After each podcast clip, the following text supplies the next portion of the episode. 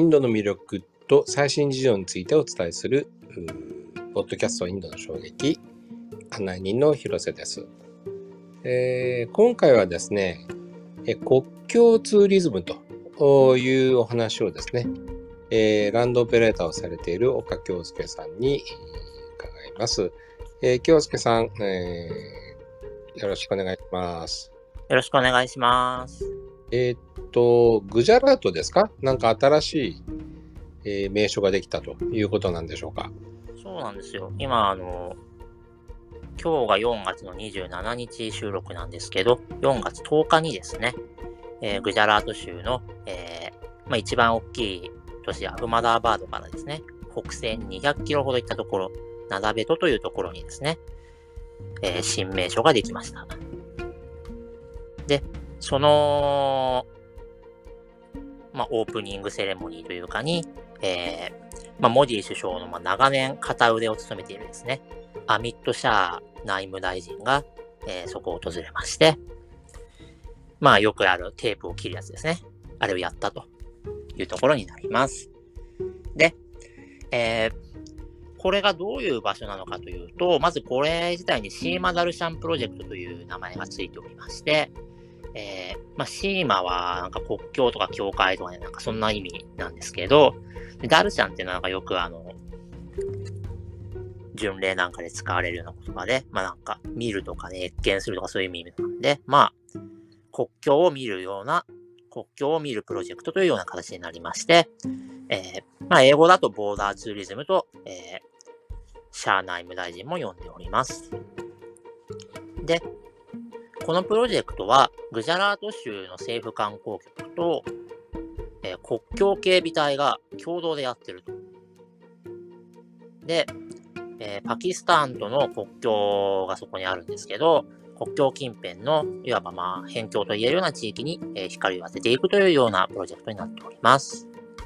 で、えー、そのナダベトは、えー、グジャラートのワーガとも呼ばれてまして、そのワーガというのはちょっと後で説明しますけれども、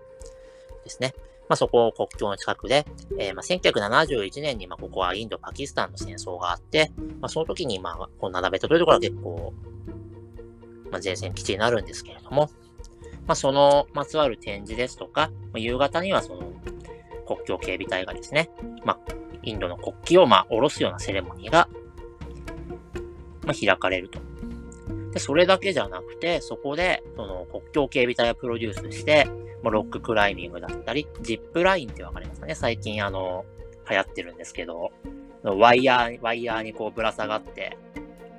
あの、なんですかね、空中散歩を楽しめるみたいなんですね。まあ、最近日本でも結構流行ってますけど、まあこんなもの。それから、あとまあ、ね、あの、警備隊ライフル射撃とかですね。まあ、あとラクダのショーとかあったりするみたいですけども、まあ、そういったもの体験が楽しめるとか、えー、まあ、ここはま国境から30キロほど離れてるんですけれども、ここから国境線も見に行ったりできるというような、えー、まあ、国境というところをテーマにして、えー、一日楽しめるような場所になっておりますと。で、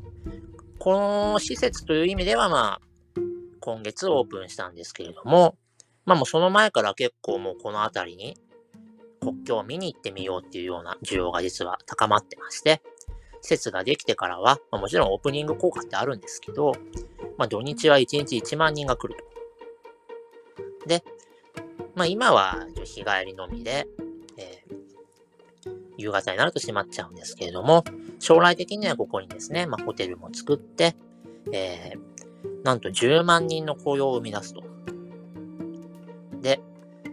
ここがね、ちょっとあの、なんだかなって実は思ってるんですけど、まあ、こうやってこう国境に人がたくさん来ることによって、えー、パキスタンからの密入国者を、ね、防ぐことができるということも言われています。まあ、なので、えー、ここに、えー、お金を落とすだけではなく、えー、国境警備の意味も兼ねていると一石二鳥の新名所ということになります。で、先ほどグジャラートのワーガという風に言ったんですけれども、ワーガっていうのは何かっていうと、えー、パンジャーブ州ですね。の、えー、まあ、宿教の総本山があるアムリトサルの近くなんですけれども、ここにある、まあ、パキスタンとの国境でして、ここはですね、あの、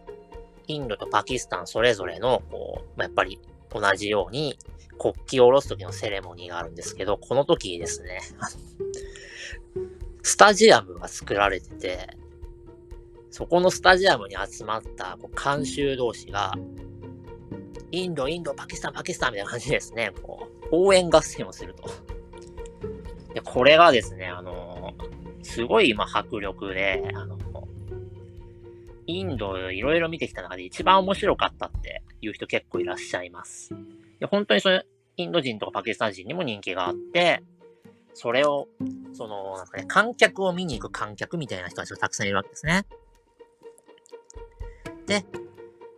ま、ただ、ここは、その、そういう意味で、えー、パキスタン側もコンテンツを形成してるし、えー、インド人もパキスタン人も頻繁に往来してますね。で、もっと言えば、ここは外国人に唯一開かれているインドとパキスタンの間の国境ですので、外国人も頻繁にここを通ります。そういう意味では、インド側だけが勝手に盛り上がろうとしているナダベソとは全然違うと。だから、グジャラートのワーガっていうのもどうかなと思うんですけれども、しかも、ワーガって実はパキスタン側の地名で、インド側はあったりっていうんですね。ただ、多分、インド人にとってはワーガっていう方が象徴的な地名なんでしょうね。だからわざわざ、えー、グジャラートのワーガなんて言うわけですね。でちなみに、えー、ワーガを越えた先には、えー、ムガル帝国の首都だったこともある、えー、古都ラホールがあります。まあ、あのー、なんですかね。インド人にとってはある種京都や奈良みたいなところでもあるので、結構ラホールに行ってみたいっていうインド人はいらっしゃいます。さて、え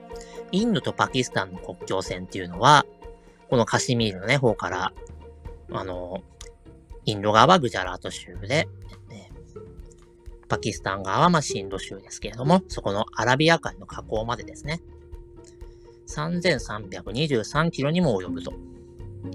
そしてインド側がそこに5万本の柱を立てて、で、さらにそこに、えー、15万個の、投光器って、まあ、光を発するですね。まあ、ライトみたいのをつけると。ことによって宇宙からもくっきり見渡せるラインとなっています。まあ、ある種巨大な落書きですね。になってるわけですけれども。で、この非常に長いラインので人々が往来できる国境というのは、このあったりワーガ国境と、えー、2006年に開かれた、えー、ラジャスタン州のですね、ムナーバオと、えー、パキスタン側シンド州のコクラパールというところですね、間を結ぶ国境と。この2箇所しかないと。で、しかも外国人はあったりの方しか、えー、取ることができないというですね、状況になっておりまして、ただし、えー、2019年なんですけれども、えー、先ほどそのアムリトサルが、まあ、祝教の総本山というふうに言いましたけれども、その祝教の階層ですね、グルナーナクの、えー、まあ、晩年を過ごしてさらにそこで今も眠っている、まあ、霊廟がある、えー、カルタルプールというところがですね、パキスタン側の、なんですね。それで、その、カルタルプールにやっぱ巡礼したいという祝教がたくさんいるので、そのまま便宜を図って、えー、インド側の祝教徒だけが、えー、カルタルプールへの往来ができるというような状況が今、両国の協力によってできています。これインド側だけなので、パキスタン側の、えー、祝教徒がインド側に来ることはできないんですね。まあ、別に。で、この、なんですかね、その、パキスタン側の祝記フォトがインド側に入ってもあんまり意味がないからだと思うんですけど、で、あのー、そこのインド側の国境のところはデラババナーナクっていうんですけど、簡単に言っちゃうと、国境ができて、あの、向こう行けなくなったから、カルタルプールを、あの、見渡すことができるっていうぐらいの地名ですね。とこですね。まあ、いわゆるあの、妖廃ってやつですけど。で、妖廃ができていたところが、えー、往来が可能になったと。で、まあちょっとコロナで閉めたりもしてたんですけれども、今がワクチン接種してる宿教徒はまあ通れるとか、そういう風になってるみたいですね。で、まあ、これをまあ認めたということもあって、今国境沿いで、まあもちろんその、まず宿教徒の、宿教の他の聖地にも行かせろとかですね。そうじゃなくても、こう、インドとパキスタンの国境側で同じ文化圏だったところだからそこの往来を認めろとかですね。で、あの、家族とか親戚がいっぱい引き裂かれてますので、まあ、もっともっといろんな国境を頼むから開けてくれっていう今、ところが、まあ、現地ではいろいろ紛失しております。で、まあ、紛失はしてるんですけど、とりあえずですね、まあ今は、まあ2カ所しか国境が空いてないと。で、長大な国境線というのは基本的には冷戦状態ですね。で、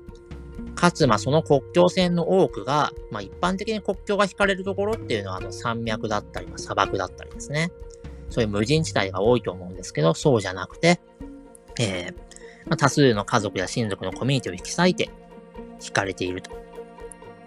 まあ、状況としては本当にね、昔の東西ドイツとかですね。まあ、今でも続いてるのは南北朝鮮ですね。こういったものを思い起こさせると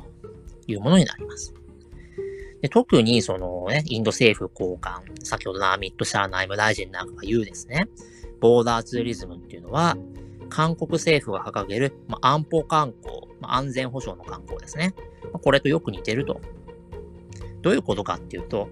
安保観光っていうのはもともと、このね、ナショナリズムの効用とかね、反北朝鮮、反共産主義思想を、ま、育てると。そして、国境防衛を強化する。ということで、安保観光ということが韓国ではずっと言われてきました。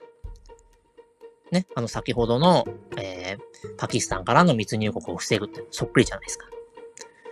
で、ただね、最近その、韓国と北朝鮮はもっと仲良くした方がいいんじゃないかっていう、まあ、ムードになっていることは皆さんも、まあ、ご存知かと思いますけれども、なんでなんか最近はそのね、いわゆる反問店とかね、ああいうところも結構その、両国の平和というかですね、統一を、えー、願う人たちの場にちょっとずつ変わりつつあると言われています。まあ、それがまあ韓国の状況ですけれども、でまあ、ここでですね、ボーダーツーリズムという言葉は実はまあ日本ではボーダーツーリズム推進協議会なんてものがありまして、えー、まあ例えばその稚内とかですね、与那国島とかですね、そういうところがあの集まって日本の国境地帯を盛り上げていこうみたいなことをやってるんですけど、その彼らが掲げている、えー、ボーダーツーリズムの定義というのをちょっと見ていきたいと思います。これが3つあって、1つが、えー、国境境界を離れたところから見る。なんでわざわざ境界って言ってるかというと、まあ、台湾は一応国ではないということになってるからなんですけど、はい。えー、まあ、国境境界を離れたところから見るというのが1番。2番が国境境界を実際に越える、またぐ。で、3番として国境境界地域の文化、風土に触れるというものになっております。これはなんとなく我々はボーダーツーリズムってあの聞いたときに、やっぱり実際それって国境を越えてみるものじゃないかなっていうふうに思うと思うんですけど、だからすごくこれはしっくりくるかなっていうところですね。で、まあ、それをインド政府高官の定義からすると、一番国境境界を離れたところから見ると、これはまあ当てはまりますし、まあ、3番の国境境界地域の文化、風土に触れるというのも、まあ、ある程度は該当すると思うんですけど、えー、2番のですね、国境境界を実際に越えるまたぐという発想が、えー、まあ、根本的にないんですね。で、モディ首相はそのカルタルプール回廊ですね、先ほどの、えー、宿教徒のためにカルタルプールのところを開放したときにですね、ま、えー、今のインド・パキスタンの状況ですね、ベルリンの壁になぞらえて、えー、国境の積極的な解放というですね、まあ、言及しました。だけど、一方では、えー、モディ首相、地元はグジャラートですからね、そこに、えーまあ、まさにインドの反問店というような施設を作るという意味で、ちょっと二枚舌ですね。で、シーマダルシャンプロジェクトっていうのはモディ首相もかなり関与してまして、まあ、ちょっと難しいなとでちなみに、えー、割と最近の話ですけれども、パキスタン側でですね、このシーマダルシャンプロジェクトの、あ、失礼しました。パキスタン側で、あの、カルタルプール回廊の、えー、開通に、やはり尽力したカーン首相が最近、あの、クーデターで失脚したことは、あの、最近のニュースかと思いますけれども、そういった意味でまたちょっと国境線が緊迫しているということも言えると思います。で、まあ、インドとパキスタンの関係っていうのも決して平坦なものではないということはもう皆さん、重々お分かりかと思いますけれども、それでもですね、先ほどから何度か言ってますけれども、えー、国境沿いに住む多くの人にとってみたら、えー、これはですね、えー、国なんてものよりもよっぽど濃いもので繋がっているということもやっぱり忘れてはいけないと思います。で分離独立で引き裂かれた家族や親族をはじめとしたコミュニティの回復を図るべく、まずはですね、カルタルプール回廊みたいに限定的な事例から、えー、積み重ねていってもいいんじゃないかと思います。やっぱり国境を介した自由かつ活発な往来こそが本当の意味でのボーダーツーリズムではないかと思うんですね。まあ、そういった状況は、まあ、ともかくとして、ちょっとまず現状というものを見ていくと、まあ、インドとパキスタンの間はですね、通れる国境自体は2つしかありません。まあ、2つプラス1ってところですけれども、この先ほどの国旗、国旗を下ろすセレモニーですね。これに関しては、えー、それ以外ところでもやってるところがありまして、例えばですね、こう、えー、パキスタン、あ、ごめんなさいね、パンジャーブ州の、えー、フサイニーワラとですね、パキスタン側の、えー、ガンダシンワラというところの国境です。だったり、まあ、同じくパンジャーブで、えー、インド側のサディキというところとパキスタン側のスレマンキというところですね。あちなみにパンジャーブっていうのはインドとパキスタンに割れている地域ですので、えー、パキスタン側もパンジャーブ州です。まあ、そういったところでも、あの、国旗せ国旗の、えー、おろすセレモニーやってますので、なんかそういうものをいろいろはしごしてみてもいいと思いますし、まあ、これからのことを考えるとですね、えー、ナダベ島の近くというのは、えー、まあ、活地湿原って言ってですね、あの、寒気になると、本当に真っ白なですね、ウユニ塩湖みたいな、世界が広がるところがあるんですけど、もうこれに沿った国境道路というのがあるので、こういうところをですね、もっとこう、まあ、護衛付きとかであったとしてもドライブできるようなコンテンツとかもあったら面白いんじゃないかなと思います。で、このですね、カッチ湿原にある、こう、ランオブカッチ湖っていう湖があるんですけど、ここに、湖の中に、えー、まあ、島がありまして、その島というのが、えー、昨年ですね、世界遺産登録されたインダス文明のドーラビーラという遺跡がございます。で、まあ当然インダス文明っていうとパキスタン側のモヘンジョダロとか、まあ、ハラッパ有名なんですけど、そういう意味で、えー、なんですかね、インダス文明の遺跡に触れることによって、パキスタンともやっぱ共有する歴史というものを感じることもまできるんじゃないかと思いますね。で、あとですね、この国境地帯っていうのは、まあ、これ本当朝鮮半島でもそうなんですけど、人が立ち入らないとですね、あの、生物多様性っていうんですかね。要するに動植物がですね、えー、手つかずの自然として残るっていうですね、意外な副産物があります。実際、これ、ナダベトでもバードウォッチングって一つのコンテンツになってまして、えー、まあ、エコツーリズムの観点からですね、ボーダーツーリズムというものには大きく期待してもいいんじゃないかと。したがって先ほど、えー、ボーダーツーリズムっていうのは、えー、閉ざされた国境を見に行くんじゃなくて、もっと人々の交流を促進させなきゃいけないよということを言いましたけれども、人々の交流の促進と自然環境の保護というのも、それは、えー、相反するようですけれども、両立させなければいけないと。まあ、実際インドはそういう意味では、えー、虎をはじめとした、えー、いろいろな動植物を、えー、守るためのエコツーリズムというのは結構進んでいる国ですから、そういったものを国境にも入れてほしいなと思います。